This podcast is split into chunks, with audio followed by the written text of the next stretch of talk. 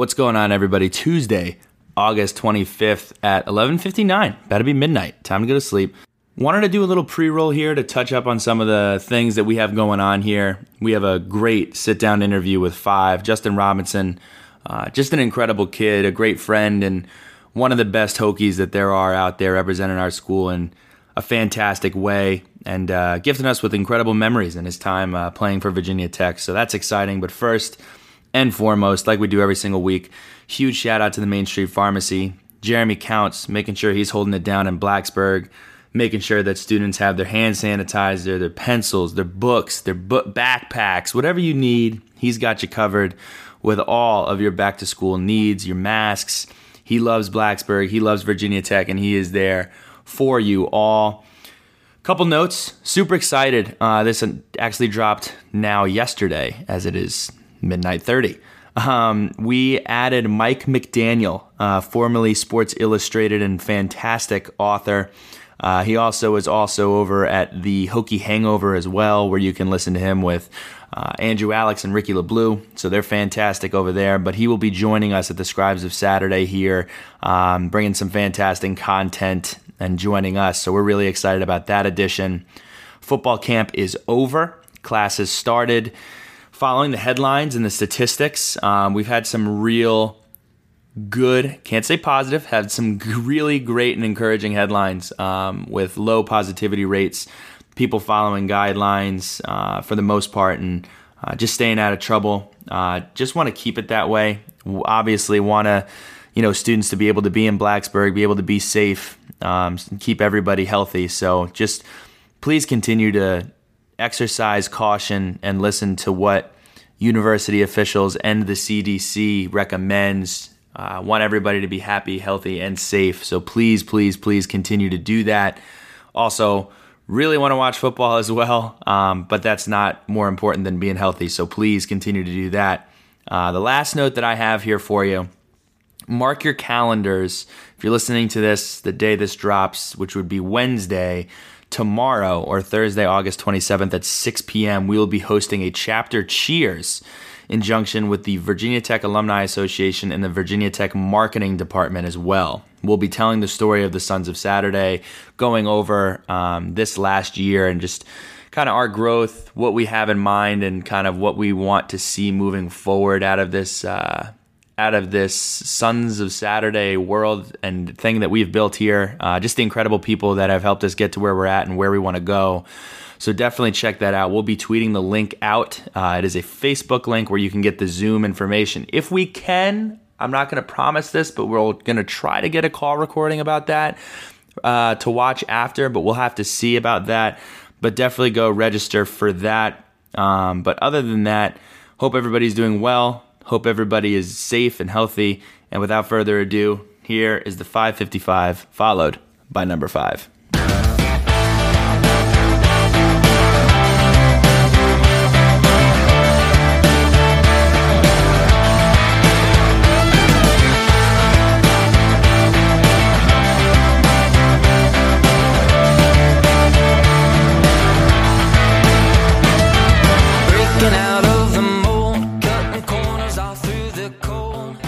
Welcome back. Friday, August 21st. I had, I'm here in Richmond for a wedding. Shout out to Bryce and Macy. This morning, I woke up to get breakfast, flat tire, had to get that fixed, got that fixed. Finally got to sit down with our good friend Five, Justin Robinson. Justin, how you doing? I'm good. How are you? How are you? Appreciate you having me, bro. I appreciate you making time. I know you're a busy man. Uh, Justin Robinson from Manassas, Virginia one of the best players ever to suit up for Virginia Tech basketball. Finished his career at Tech as the all time assist leader, tw- top 25 in points scored, and was part of the most successful four year run in program history. A phenomenal player, but also an excellent representation of Virginia Tech as a whole. Just want to check in with you and see kind of what you've been doing. Uh, can't believe it's almost September here, but uh, kind of what have you been focusing on and what have you been doing lately? Yeah, I mean, just staying ready, um, working out two to three times a day, and just making sure my family's fine, just around the area, Manassas. Uh, living out, making sure my mom's good, making sure everything's going well at home. Um, so yeah, I mean, just just staying ready for when my number's called again, and just being ready for whatever's coming next. And I've noticed too, and you've been doing this a bunch on your uh, on your Instagram. We'll talk a little bit about this later on in the podcast. But Production Over Hype, we all know about the clothing line, but also have been seeing a bunch about the training that you've been doing. How has that been going? Who have you been working with? Kind of walk us through what that process is like. Yeah, no, it's been good. Um, I thought being able to use my platform back home and pretty much give off the knowledge that I've learned through my career uh, with kids in the area who want to reach the same height that I reached and things like that is what I'm trying to go along with the the whole idea of my my company and stuff starting training and just the idea of normally when there's someone training it's someone who hasn't played at all three levels or they are retired and me being still active is just kind of cool in my sense of me making time for those and the kids around the area that just like I said want to reach the height that I reached and stuff like that. And what age groups are you working with? How can you sign up? Just curious for anybody that does want to get involved around the Manassas area. Yeah, um, so uh, we're we're working with pretty like pretty much ten to eighteen, like that that that range. But uh, either you can uh, contact the the Instagram page, uh, Production Over Hype Training, or me personally, I try to respond to my message request or contact our email at uh, train at productionoverhype.com. I think overall, like we've had some kids from all over the area, not just Manassas, so it's been good. Fantastic. And let's get into uh, your career a little bit here. Pre Virginia Tech, you were at Montrose Christian and then ended up transferring to the St. James School. Uh, just out of curiosity, what, what prompted that, uh, that transfer early in your uh, high school career? Man, so when I got to high school, my freshman year, my team was coming off a national high school championship, and we're the best team in the country. Uh, we had guys like Justin Anderson, Michael Carrera and things like that. So my freshman year, I spent some time on JV, got moved up at the end. My sophomore year, I got some some some good burn, played with some quality players, Ishmail Wainright, Mark Williams, and guys like that. Um, then my sophomore year, my head coach resigned. Uh, some stuff happened at the school. He resigned. Didn't want any parts with it. Um, so then my associate head coach and my assistant coach ended up going to St. James. So me and my teammate from Montrose, uh, we wanted to follow them and build something up like we had at, Montrose and be a powerhouse. So I think the idea of going right to St. James and becoming a Nike sponsored school was dope for us and stuff like that. So. And then here's here's what I found interesting. So doing a little deep dive here. As a senior at uh, St. James, you averaged 21.8 points, 7.7 assists, 4.3 rebounds, 2.2 steals, and were named the Washington County Player of the Year, Gatorade Maryland Boys Basketball Player of the Year, All Parade All American. However, what people don't talk about is that you are one hell of a baseball player as well. And I saw the quote uh, on your on your school website. The two sport requirement allowed me to be able to go back to the other sport I loved, which was baseball. It helped me meet and build relationships with individuals that I may have not met otherwise. So, just kind of talk to me about your love with baseball and kind of how that was able to help the skills you learned in baseball help you harness your game in basketball. Yeah. So, growing up, baseball and basketball were neck and neck, and what I wanted to play and what I wanted to strive for in college. Uh, then obviously when I went to to Montrose, uh, my my school didn't have a baseball team my first two years. So when I transferred to St. James, I was able to play again. I was kind of a little bit behind, but I still had the feel for it. I was playing in center field, uh, pitched a little bit, and uh, I still had the instinct of everything. So playing center field, my my instincts from basketball and being able to I guess, switch directions and stuff like that and be able to judge the ball as well. And one thing Buzz will never tell you when I got to Virginia Tech is I asked him if I could play baseball too or try. And he told me we would talk about it after my freshman year. And well, that conversation never happened. So, yeah, that. so I, lo- I love the idea that you were kind of stepping outside your bubble. And I always tell everyone, you know, never say no to an experience and try to build relationships with individuals that you may not be meeting in your little bubble. And it is so easy, especially when you do, uh, whether it be at tech or high school, to kind of get in the athlete bubble and never talk to anyone outside the athlete bubble or talk to anyone outside the football bubble. So I think that's fantastic advice for anybody else that's kind of stuck in a bubble. But then the college decision comes around. You got offers from Maryland, Providence, UNLV, Virginia Tech. And before you decide that you're going to Virginia Tech, what kind of is the criteria that you're looking for in the university that you'll eventually go and play at and get an education from? I really was just looking at the idea of I was in a blessed position to know that I wasn't going to pay for college, and my parents were co- like good off of that. So that was number one. But I think the main thing I was looking for was just a university that when you get a degree from it, it's hard to beat. You know what I mean? And then obviously um, that's when Buzz factored into the things, the relationship he built with my parents and me as an individual was bar none, and that's something that never changed my whole career. So that's really much what I respected him for. My parents loved him throughout the process, and I knew at the end of the day, if I if I got a degree from Virginia Tech, it's like, I mean, there's so many alumni out there that are doing well in life, whether they are an athlete or not. So I think that's kind of the thing that I thought about when the ball stopped bouncing, what I could rely on. And what kind of went into that? Uh, and we're going to talk about Buzz in a little bit here, but what kind of went into the recruitment? What was it like being recruited by Buzz Williams, and what other assistant coaches that did you really develop a relationship with from the Tech staff? Yeah, so Buzz is really different. Every other coach was telling me like, we're going to give you the ball, we're going to let you play right away, you're going to be the next this, the next that. The first time I met Buzz, he told me I was bad, didn't think I could play for him because of how he would rip me apart. I think that was just different. Like he told my mom he had no evidence to bring me in on because Virginia Tech had finished last place in the conference two years in a row. And I think that's kind of what like going back to my high school choice of going to St. James and trying to build something up, I wanted to be a part of that that program rebuild and the change of culture again. So I think being recruited by Buzz, uh, he knew I didn't sleep at night, so he would call me at three o'clock in the morning after a game or after practice and be like, "Man, I can't wait till you get here. I love the guys here. I can't wait till you, you get in the group with us, and then we can all just take off and go for the ride." and then you go you step into Virginia Tech, and early on you had the uh, you had a position where you were sharing minutes with Seth Allen, uh, and Seth Allen, fantastic point guard, transferred from the University of Maryland as well. How impactful was Seth both on your career, on and off the court, and how did he aid in your development?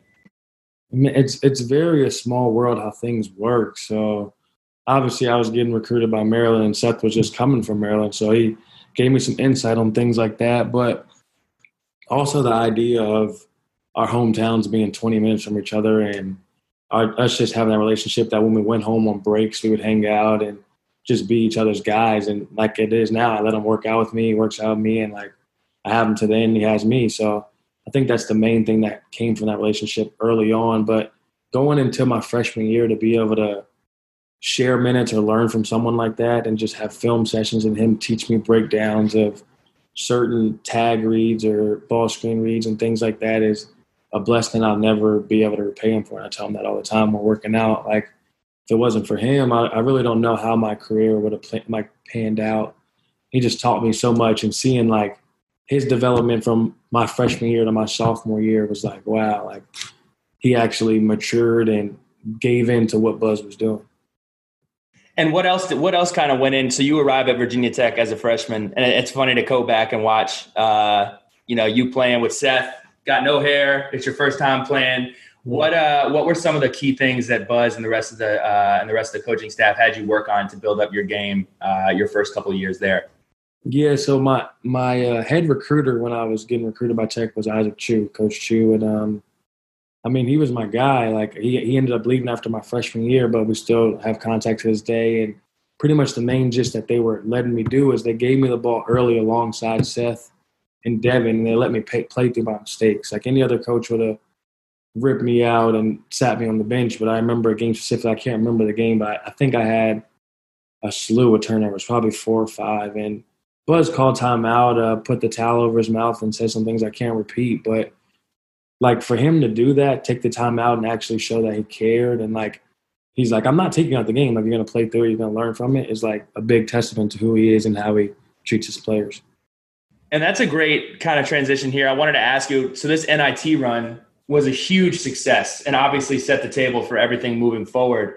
So as you look back on that NIT year and that first tournament run, as you were kind of setting the table and laying the bricks, what did the team learn going through those, whether it be finally pushing through in the NIT or you know those tough losses where you learn where you learn from. What was what was the culture that was being established? That was the big word that Buzz has always talked about. I think every year in my career we had one game that was a a learning a learning game where we lost. My first year was Alabama State, my first game of my career, and I'm like, man, we're going back down that path of finishing last in the conference again, and that's not me. So literally we're like, yo, we gotta change something. Like Buzz, that was our learning game. Like it's your first game together. You guys think you're better than what you are. Um, like let's let's learn from this. I mean, we had a hard week of practice, but after that, we did well, and then we went to ACC play and made the biggest jump in ACC history. But I know we all sat down as a team in the film room and was like, yo, like we might have a chance if we win these last five ACC games to go to the NCAA tournament, not the NIT. And then it came to the point where that game, Alabama State, came to haunt us. But I mean, it was a learning experience. Like I didn't know any better. Like my first year, I went to a postseason tournament. I'm, I'm thinking it's normal, and it's really not. So I think that was the main gist of everybody. Like we all were trying to get back to ground level and see light to be on the same side and on a winning culture. And then junior year, you're finally handed the keys, and you obviously got a jump in minutes uh, and got a jump in starts. But what I noticed from the statistics looking back at your junior year was you became extremely efficient. You were a 46% shooter, essentially a 40% three point shooter. So that entire summer, that entire um, spring, as you were getting ready for your junior year, what were you all really honing in on as you knew you were going to have to take the keys here and you'd be running the show? So I think overall, the idea of everything that was going on with me in terms of my summers when I went to Chris Paul camp and learning from him, I think the whole idea of everything like that was just the stepping stone for me to think in my mind like I'm really becoming who I think I can be. And like just that whole year, my junior year, when I was playing well, it was just straight up like you know, my teammates trusted me. They're giving me the ball, like give the ball to J Rob. Let's play through him. Like he's gonna get us open. He's not gonna force stuff. And then thinking conference play average 18 and 7. So it was like, wow, like you're playing the best conference in the country against the best players and you're doing that. It's like now you are who you really think you are. So you mentioned it there. The one of the most difficult schedules and the difficult gauntlets there are is the ACC. But I don't know if you sat down and actually kind of tallied the different point guards that you were playing against that year in two, uh, in your junior season. You played Shai Gilgeous-Alexander, Collin Sexton, Joel Berry, Ty Jerome. You know, you go up and down the list, and this is night in, night out. Yeah. So, you know, how did you prepare for these matchups, and what kind of goes into it when you know you're playing a Shai Gilgeous-Alexander? Do you approach every opponent the same? Yes, I, I think it's kind of the same idea of approaching everybody the same, but that goes back to Seth. Like Seth may be one of the best one-on-one players I've ever played against. So guarding him every day in practice is like, I mean, my freshman year, he was literally kicking my butt every day in practice. So it's like, all right, like you learn. My sophomore year, I, I was holding my own, like I'm good now. So then when he left, it was like, all right, put me in a great position to against those names. I mean, like for example, we played Shai, he wasn't really in his stride yet, but it's the whole idea of like being on that stage. Like that's what you live for. So when we played at Kentucky, I played really well. When we played against all those big teams, I think I had good games, but that's just me as a person. I'm a competitor, and guys that have the hype over me or don't that want to come for my spot, I'm like, all right, let's compete for it. So that's really the whole process that I've done my whole life and who I've played against. Like that's why I did the whole production of a hype thing. Like my numbers don't lie. You can have the name, the hype around you, but like when you get inside those lines, that can't save you. And then you look back over that season and a bunch of learning opportunities as well. You go into Virginia on college game day weekend. They're about to be number one. You beat Virginia at Virginia. Um, just kind of walk me through the emotions of that game and kind of everything building up to it. Man, it's great. So we, we played Virginia at home and they beat us up and down. So we're like, man, like college game day playing for number one. And like Buzz being Buzz, they have the video on it. Like we're literally in the locker room. You're thinking he's going to give huge speeches, and he's like, "Nah, like let let's get quiet. let's be calm. Like just ease everything out. Like we don't have any pressure on us. Like we can play your game. We can incorporate our game into it too. And then they want to run early, and like literally we can't hear anything in the arena because it's so loud. So we're doing play calls, and then I'm still on a good good streak. I had just killed NC State, and then we go to UVA and it's like Buzz. It's like, well, I'm just telling you now, five. Like when the shot clock goes low, all we're doing is setting the ball screen for you and letting you make a decision. So, I mean, we win or lose, and it's going to be on you. Like no, no pressure. But that I accepted it. I loved it. So when we went there, man, I went down. I forget what happened. We turned it over. I think Ty Jerome comes back, shoots a mid range, ties the game, and then comes back down, shoots a long three. He had been hitting those threes like like week when yeah. it goes up. I'm like, no, miss it. So we go to overtime. They go on a huge run, and like it just showed our experience. Like we go on a huge run. Everybody's down us already, and we're like, no, nah, we came back. I mean, I, I, smoked the layup for the game. KJ got it. I think it was better. Got the M one. It's just like we did it. So I mean, I you see the fans crying and stuff, but it was a good moment. Like obviously, it's your rival and they're playing for number one. It's like, all right, let's do it. I remember it was either the week after or a little bit after, and um, I was asking, I was, I, I was like, "Are you you were acting weird until the buzzer actually hit. And you were like, "Yeah, I was mad. I was mad. I missed the layup. I should have made. I should have made the layup at the end of the game." For sure. I mean, that's just how I am. I mean, obviously, I was happy we won. Sure. I'm like, I'm waiting for the buzzer to go off because I'm like, like anything can happen in this this game because of how we just came back, and I'm like, please, like we got to win this game. So when we win, it's like I'm getting interviewed on ESPN. The fans are cussing me out behind me. I'm like, this is crazy and then going into 2018 2019 and it seems like it seems like that whole season everything that had been building whether it was from from your freshman year and you know, I remember uh, Ahmed when he tore his patella his freshman year. It seems like everything that had happened was leading up until this this season, this senior season with you guys.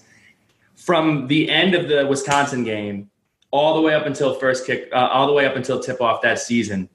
What's kind of going through your head? What is the vibe of the team? You guys are bringing everybody back you know, how are you guys preparing? What is the expectations that you guys put on yourself leading up into that season?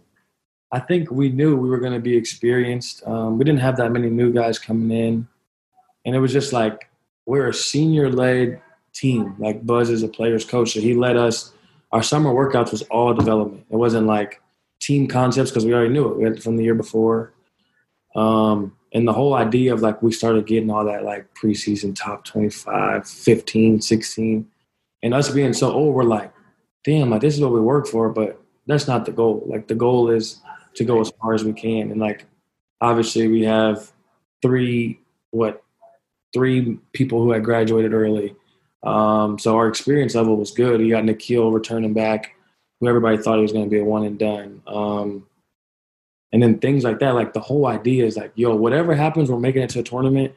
We're gonna try to win the ACC and we have we're in that position. Like we have the the tools to do everything that we want to do. And then some stuff happens, we lose some players, some stuff with NCAA happens, but it's like, yo, we're still really good. Like we're a great team. And like the whole idea was, well, when we make it to a tournament, we're not losing the first round. Like that's what that's whatever has happened. So that's really the goal that we had set the whole the whole year. And you alluded to it here. Um, this was not a season without adversity. Um, you know, you lose Chris Clark early. You uh, you get injured after the Syracuse game. Eight assists, 35 points. Your best game as a Hokie, uh, 70 percent from the field, nine of 13 from the three point line. Uh, just kind of walk us through that that game. Like what was what was going through your head? Just completely in the zone. The light was all the way green. What was it? What was it like to kind of feel like you were at the peak of your powers there? Man, it literally my teammates are like, yo, when I give you the ball, shoot it. Like you're not missing. So when I give you the ball, it touches your hand, shoot it. Like that's what we want for you. Shoot the ball. It's like the way Syracuse plays their zone.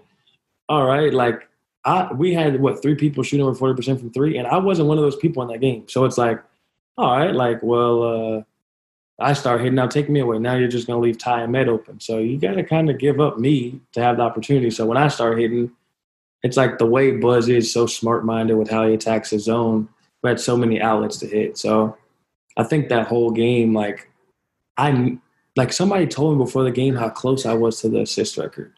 And like playing against the zone, I'm like, there's no way. Like, there's no way I'm getting at this game. Like, it, there was like, it's gonna be perfect to get at home. I'm like, I'm not getting at this game. Like, there's no way.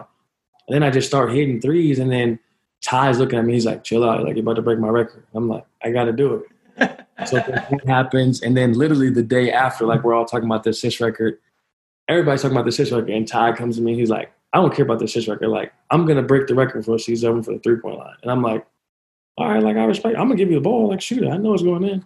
But just that whole game, that whole feel, like hearing the crowd chant, stuff like that. It was just, it was great, man. It really was. And then let's talk. You can't go without talking about this. Uh, you have the foot injury after the Miami game. Um, and you know by all accounts had to be one of the most difficult things that you can go through as a player I want to ask you Well, first of all, what what was the actual injury that kept that that you were out for? There was sprained ankle, there was high ankle sprain. You know, what was the actual injury that kept you from playing for so long? Man, I got so many tweets about people saying I could use their toe. I, I heard turf toe. People were saying you had turf toe. I was like, J. Rob's not missing three weeks with turf toe. This, come on, man. But nah, I broke my foot. Um, had surgery. Uh, the doctors were trying to tell me I was going to be out three to four months. I, I wasn't accepting it. I, I, started working my, my butt off. I rehab three times a day so I could get back for my team. Um, just the idea of being blessed. I did everything acupuncture, PRP, everything you can think of to try to get back to be able to play. And I think um, just the idea of going through that, like, I'm not gonna lie, I was in a dark spot. Like, I, I was in a very dark spot. My parents knew it, my teammates knew it, my friends knew it. I, I just thought, like, that year, like, preseason, getting all those uh, watch lists. Um, I thought that was my year. I thought that was the year I was to make first team All ACC. Um, then I, I come off like the best game of my career, like you say, against Syracuse. Then, man, I'm, I'm going to Miami. I'm in a great groove. I got 17 points in 19 minutes, go for a normal layup, and come down. Like I feel my foot pop, and I'm like, the trainer comes over. He's like, "Yo, what what happened?" I'm like, I think I broke my foot. I'm not. I'm not even gonna hold you. He's like, "No way." So I walk off to locker room he's like, you're walking on it. I'm like, my pain tolerance is just high. But then the whole time, like missing those 12 games, like breaking the assist record, being 25th on the scoring list, whatever you said, like 12 games, I, my numbers were jumped. So it's like, man, I broke the assist record by a good amount, but I'd have broke it by 100 plus. And then, mm-hmm. but yeah, just the whole idea of like keeping everything under the wraps. Like I, we thought it would benefit our team, benefit my career, and stuff like that. Like everybody during pre-draft, they found out, but everybody was saying I was getting all text messages, tweets. Uh, oh, uh, sprained ankle, and I'm like, like y'all know me better than I'm not going to sit out for a sprained ankle or a broken toe. So as you're going through this, you know this this tough time, who are you relying on? Who are you leaning on? Who reached out to you? Uh, who helped you get Who helped you get through it? Uh, funny you asked that. I mean, just the whole time when I'm going through it, it really helped me realize like God's timing and it let me see that I can affect the game without bouncing the basketball. Like when Buzz literally let me call plays or draw up stuff in timeouts or coach our team or Nickeil and Bede are asking to watch film with me so they can learn certain reads from me while I'm out. Like I just think it allowed everyone to elevate their game and then just be ready for when I came back. But like through the whole process, like I tried to hang out with my teammates as much as possible. I was with Med every single day. Uh, we were roommates on the road, so he was trying to keep me up. My parents used to. That's why I really respect my parents. My parents came to every home game that we had, and I wasn't playing. So it's like their support was beyond me. It was for the love of Buzz and the team. And I think them making surprise visits and just people around campus, like I'm walking around campus and people are wishing me luck, praying for me and stuff like that. Like it's Hokie Nation's really amazing. So, oh, add on add on to that. Uh, crazy. I, I, watch IT a lot. I watch his documentaries when I was hurt. And then um, he reached out to me. So I'm like, wow. And then fast forward, we become teammates. It's like, that's crazy. We had talked about this before uh, about kind of you guys going through something very similar at this at the same kind of time. Is he was a guy at the complete peak of his powers, and you know I watched I watched just about every game of that uh, that Celtics season, uh, and just to see a guy who was completely at the peak of his powers and you know you have everything telling you to to quit or that you're not going to get back and just kind of that mentality of no that's impossible. I don't i, don't know how to do that. Uh, and just to keep pushing. What what what was the conversation like with isaiah and how did he help you get through that? I believe it's this day. I, I still remember he texted me. He was like hey and you never knew him? You had no connection with him at all? Never knew him. Uh, my my old high school coach I worked him out in miami and he told him like, hey, like my guy, um, he got hurt. I need you to reach out to him. So he texted me. He was like, hey, Killer, um, got your number from Micah, and I just wanted to let you know, like I've been through something bad too, but you gotta realize like during this this recovery process, it's a marathon, not a sprint. Like you don't mm-hmm. want to rush back.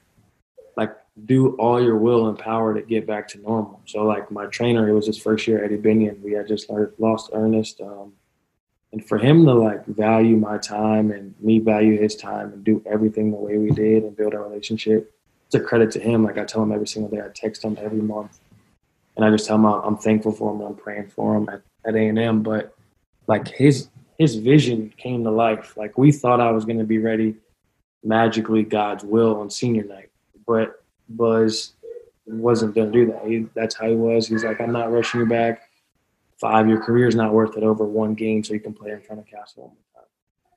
So I just think that whole idea of like not giving up and knowing things were going to be fine is the, the main gist of how everything was going through that recovery process.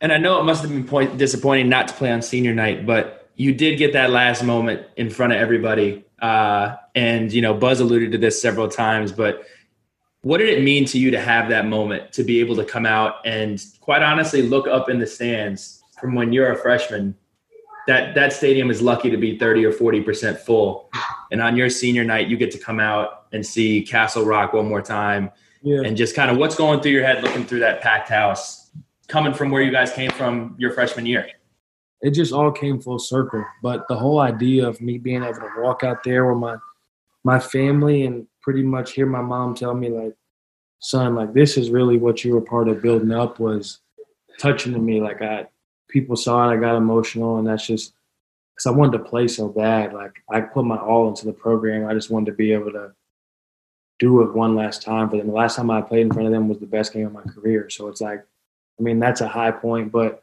also like being able to go out there and get a standing ovation and things like that is just it was a blessing to me. Like I, I tell you all the time, like Hokie Nation is really remarkable, and it's something I'm always grateful for. So to be able to have the gesture from the opposing team to do that for me and Buzz to even think about it was was a great feeling. So.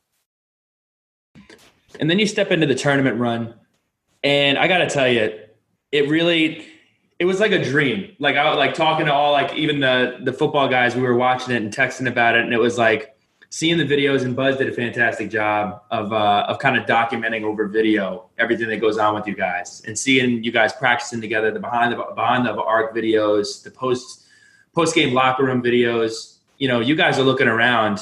You're at the tournament. You're a high seed. You're advancing. You know, get past the first round, going into the second round, and even into the third.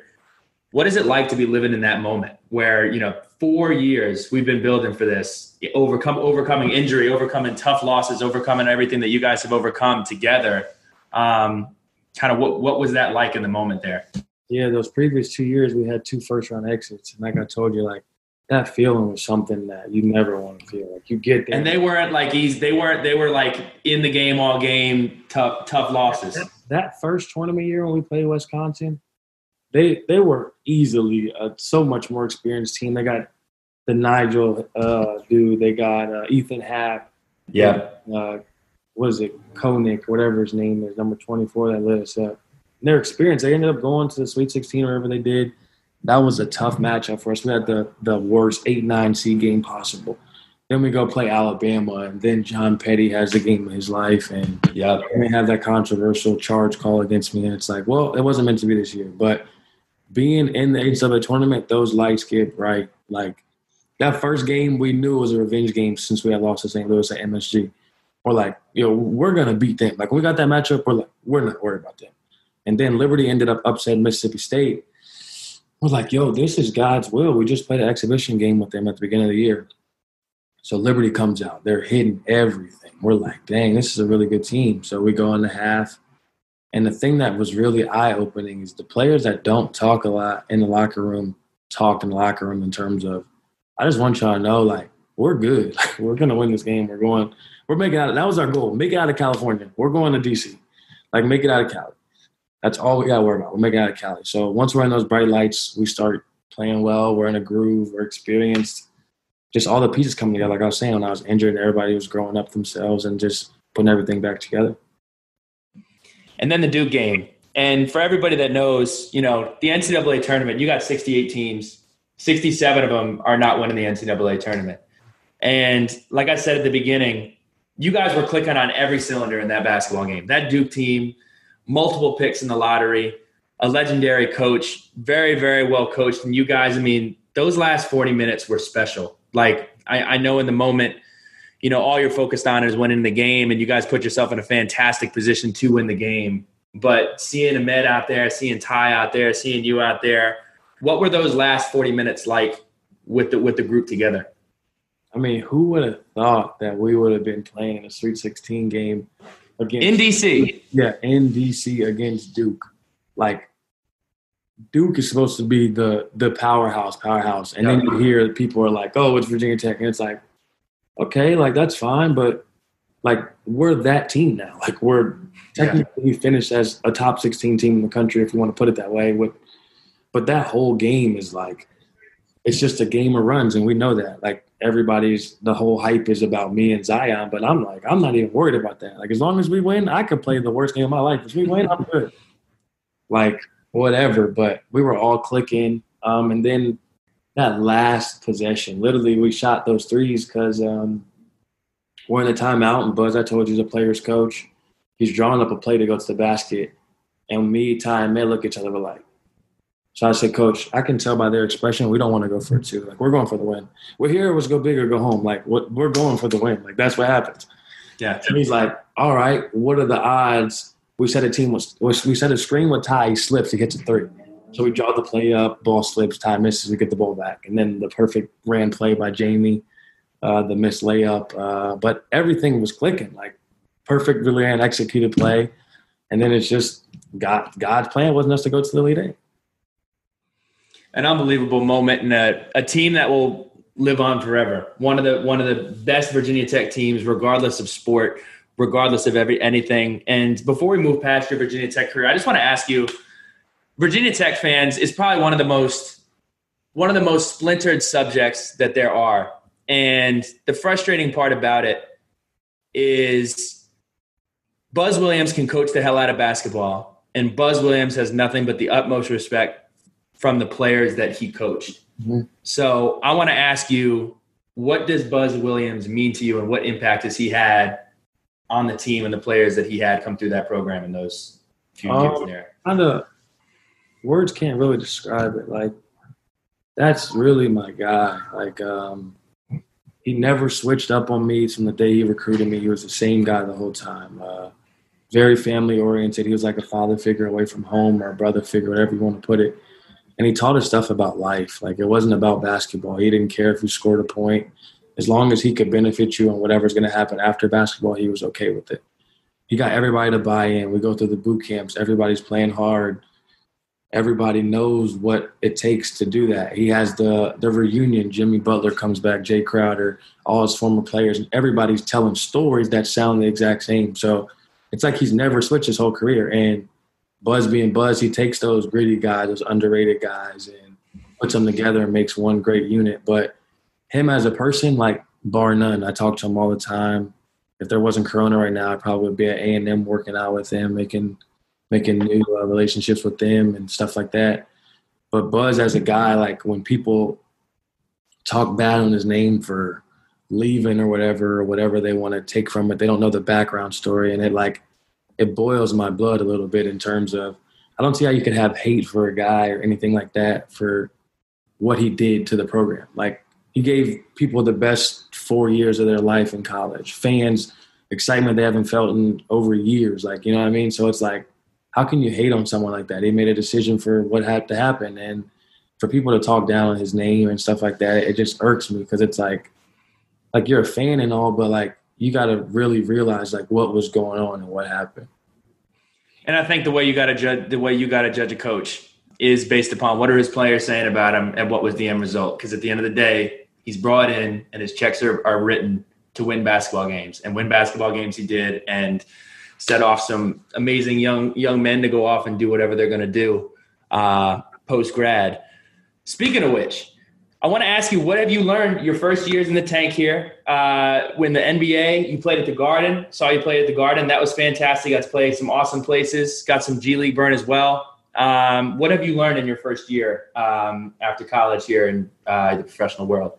Um, the professional world is all about uh, timing and opportunity. Um, like I, I'm very grateful for the Wizards every day that they gave me the opportunity to even sign a deal mid draft. Uh, gave me the opportunity to put my foot in the door. Gave me the opportunity to learn and meet great people, have good vets, uh, be around guys like John, IT, um, Brad. Like I still have com- communication with them to this day. Um, I think the people don't really understand though how the the G League and assignment and all that contract stuff works, and everybody wants to act like they do. But I mean, the idea of being on a, a straight NBA contract and playing in your hometown in front of your your family and your dad seeing you reach your lifelong dream like in front of his eyes is like the best feeling in the world.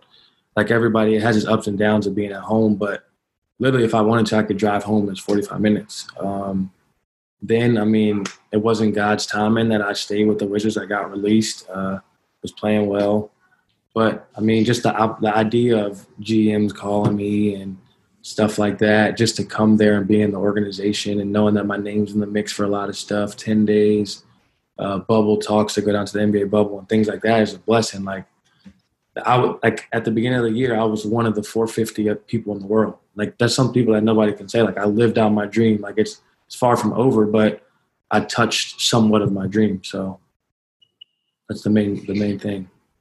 And as you eye 2021 and your NBA future here, um, what is the most important area of improvement for you right now? Is you have this time, you know everybody's kind of you know everything's in limbo but you have time to really kind of hone in on your craft and work on what you need to work on. So what has kind of been and whether it be on the court or off the court what have you really been focusing on here? Um, i think just training my mind like 2020 has been a, a rough year for me. Uh, like i said I I got released. I lost my dad. So like the whole idea of like building a bigger better relationship with god has been my focus um, like I never would have thought at 22 I would bury my dad. I never would have thought that was my first time in my life I got cut from a team. Um, like it's just the whole idea of seeing the big picture. Like once you see the guys in the NBA, like a lot of their their paths aren't straight. Um, I was trying to check in on some of the questions that were being asked yesterday, and some guy asked me if I gave up on going to the NBA, and it's far from it. Like um, like my name was in considerations of having contracts, still in considerations now, talks with my agent, it's like people can say what they want, but like like I the brand I have, production over hype, my numbers will never lie. If you put me on the court and give me a real opportunity, as you saw in MSG, I can I can do it. Like I can play at that level. I just think the whole idea of what I'm trying to get better at is I was training my mind, like knowing that when one door closes, another one opens, and not to really dwell on the past it's a fantastic way to look at it, and you know, definitely, definitely a tough, uh, a tough year in 2020, and it's good to see you on the straight normal path, finding ways to get better and finding ways to look at the positives. So that's a huge, uh, that's a huge testament to you, and finding ways to give back to the community as well. Production over hype. We talked about the training that you've been doing for kids between the ages of 10 and 18, but also you've given back to the community with the military appreciation shirts and also the Hearts Matter, which was dedicated to your father, where you worked for the American uh, Heart Association. What do those two? What do those two organizations mean for you? And uh, you know, what else do you have in the works with uh, Production Over Hype coming up here? Yeah, so um, the whole camo idea was inspired by. Uh, I have three best friends that I grew up with. That are there's one in the Coast Guard, there's one in the Marines, and there's one going to the Marines. So the whole idea was like, I mean, let's make something for you guys too. Like I have the platform to do it. Um, so when you're on duty, you can wear it like that. I think that's dope. Like, so I have a picture of my friend with his uh, rifle right beside him, and my other Coast Guard friend is sending me a picture. So I think the whole idea of those two on the organizations was great. And then obviously my dad passed from a heart attack uh, unexpectedly. So I think the idea of being able to raise money to to find some stuff for the American Heart Foundation and research and stuff like that, it was just it's like a good feeling to me. Like I know that's what my dad would want, and not for me to really be down, but find ways to help others, and that's just who he was. So that's what I've been doing and carrying on his legacy. That's fantastic. And where and where can we find it? If somebody wanted to get themselves a shirt or check out your website, where do, where do you go? Yeah, just go to um, productionoverhype.com and um, there's links to everything on there: the shop, the training, um, everything. And it just has videos, uh, has some breakdowns of what the actual vision and goal and motto of the whole message is. Fantastic. So the last two, the last two sections that we have here, we're going to get into rapid fire, brought to you by Chesapeake Center for Complete Dentistry. If you walk in and you say Sons of Saturday, you get 50% off of your teeth bleaching. So for those of you that have not so white teeth, head over to the Chesapeake Center for Complete Dentistry and get yourself some teeth bleachery. Uh, so for rapid fire, first thing that comes to your mind. Don't feel limited to one word, but right. here we go. Favorite players to study? Uh, Chris Paul and Shabazz Napier. Toughest toughest matchup? Uh, Jayson Tatum and Shai when we played the Thunder. Favorite place that you have played on the road, both in the league and in uh, in college? Uh, JPJ and Madison Square. LeBron, Kobe, or Jordan? Um, I'm gonna say Jordan, Kobe, LeBron. Okay. Television show. What are you watching? Um, right now I am on Impractical Jokers. Just Impractical Jokers. I wouldn't have guessed that. Okay. Impractical Jokers. And if you weren't playing basketball and you weren't playing baseball, what well, what did you study at Tech? Um, I was a communications major with a minor of business leadership. So what would you what would you have wanted to do if you weren't playing ball? Um, honestly, I wanted to get into have a nonprofit for special needs kids or be like a, a PE teacher, give some way back to kids. Uh, obviously, a sports broadcaster is like the, the high goal, but those are like the right in between. Gotcha. So then our last section here, letters from the lunch pail, brought to you by Sharkey's. J Rob, what's your favorite Sharkey's wing flavor? Um, I would just have to say normal buffalo. Wow. Normally, but normal buffalo mile. So letters from the lunch pail. We have some write-ins here from Hokie Oriole. J Rob, thank you for all the great memories at Virginia Tech. What was your favorite memory as a Hokie? Um, I think the overall greatest memory was all the ones I spent with my teammates and my, my team. Uh, obviously, getting to meet those around campus as well, but I think just having a family environment and just brothers that I have for a lifetime was a great feeling. Like I obviously I could single out some games, but I think the overall gist of our family atmosphere and you always seeing us being together on the court and being there for one another is a feeling I'll never forget. Matthew Neal, thank you for the memories five. How long did it take you to reintegrate with the offensive flow in advance of the NCAA title run? Um, it's kind of like riding a bike. Uh, I was kind of a coach when I was hurt. Um, Buzz let me do that, and I was there every practice, whether I was uh, rehabbing on the sideline while watching the new plays or things like that. But I studied so much film when I was injured, and that's like the the key gist that I was saying of how I learned that I can impact my the the game without bouncing the ball and find different ways to learn. Chris Gibbons, when are you taking? Where are you taking someone to eat if they're visiting Blacksburg for the first time? Um, breakfast, we're definitely going to Joe's Diner. Um, lunch, I might go use my swipe at a, a West End sure. And then okay. dinner, I might take them to what is it, Kabuki? Kabuki. Um, the one, one over in Christiansburg. Yeah, the one right in Christiansburg. So, what are you getting at West End? Um, probably go with a steak and some lobster. Steak and lobster over at the Chop House. With some mashed potatoes and a white roll for sure. You get the what gravy do you get? You get the mushroom gravy. You get the turkey gravy. I just go straight roll and mashed potatoes. No gravy. No gravy. Interesting move. Interesting move. Chandler Jones, thank you for all the memories and what you did for the program. I've always said that the way you carry yourself for the program and the excitement that you brought was similar to Tyrod Taylor. Is there a former Hokie athlete that inspired you in your time at Virginia Tech? Oh man, um, I would say while I was at Tech, the the relationships I built with like Malcolm Delaney, um, Erick Green, um, and then when I was there, obviously Seth Allen. We touched on it earlier. Um, but yeah, I mean, obviously, like you see Mike Vick, um, you see guys like that, like that were going through the football side and all the athlete side. Then you still got people that I was there, like watching the wrestlers go, uh, hearing about the track team, seeing the women's soccer team succeed, um, stuff like that. Like just trying to be inspired by everybody that was there at my time was something I tried to do. JJ Singleton, what was the driving factor in creating your company, Production Over Hype? Uh, it's just my life motto. It's what I've always done. Um, the accolades I had in high school, I still somehow was a four star on ESPN and wasn't top 100. So that's something that sticks with me to this day.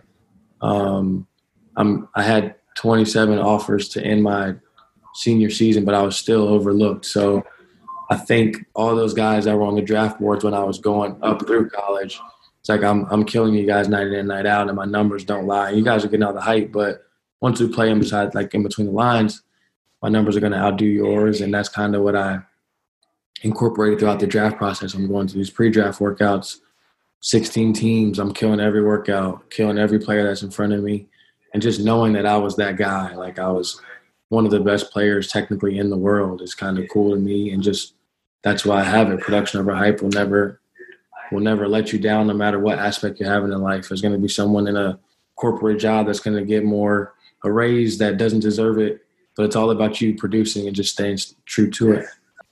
It's a fantastic answer. And last and last couple questions here for you. I'm curious. So, what is your what is your relationship with uh, everything going on at Virginia Tech now? Have you talked to Coach Mike Young? I know you still know Wabissa Bede. Um, you know, how do you think that they're going to be able to continue and build on the success and the platform that you guys had really established over your time?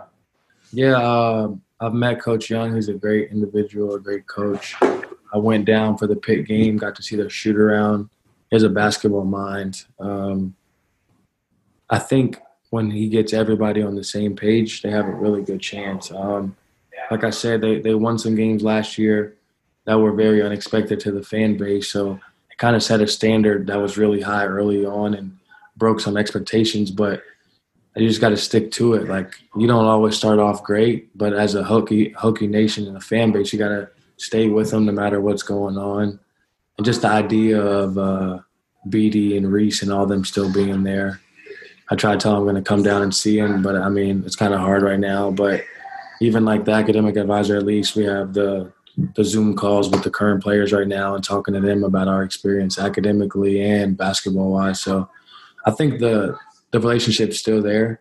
Um, I hope to continue to build it and keep it better and learn that staff and meet them, but they got a chance. J Rob, I really appreciate you taking this time uh, on this Friday. Uh, as we end all of our shows, I want to give you the opportunity to for shout outs. Where can people follow you? Part and message do you want to leave with every, everybody? Kind of plug anything that you have going on here. Yeah, I think just I, am grateful for you having me on here as always. You know, you're my guy. Um, I mean, I just blessed like uh, to be able to go through four years at Tech, turn the program around, have the biggest turnaround, be the the all-time assist leader, be considered as one of the greatest athletes ever at Tech. It's like that's something I didn't dream of. So I think the whole idea of being able to reach my dream and play in the NBA and knowing that I'm going to stick to it and have a long career in the NBA and just things like that. But obviously, I I'm on Instagram, Twitter, things like that, and obviously just trying to build up my my company and my brand and just go give us some uh, some love at Production Over Hype uh, on Instagram, and then our our Twitter is Prod Overhype, so P R O D Overhype, just things like that. So I'm just trying to use my platform and give back to others in the process. Excited to see what's next for you, J. Robin. Looking forward to catching up with you again soon. Best of luck, my friend. Appreciate you, my guy.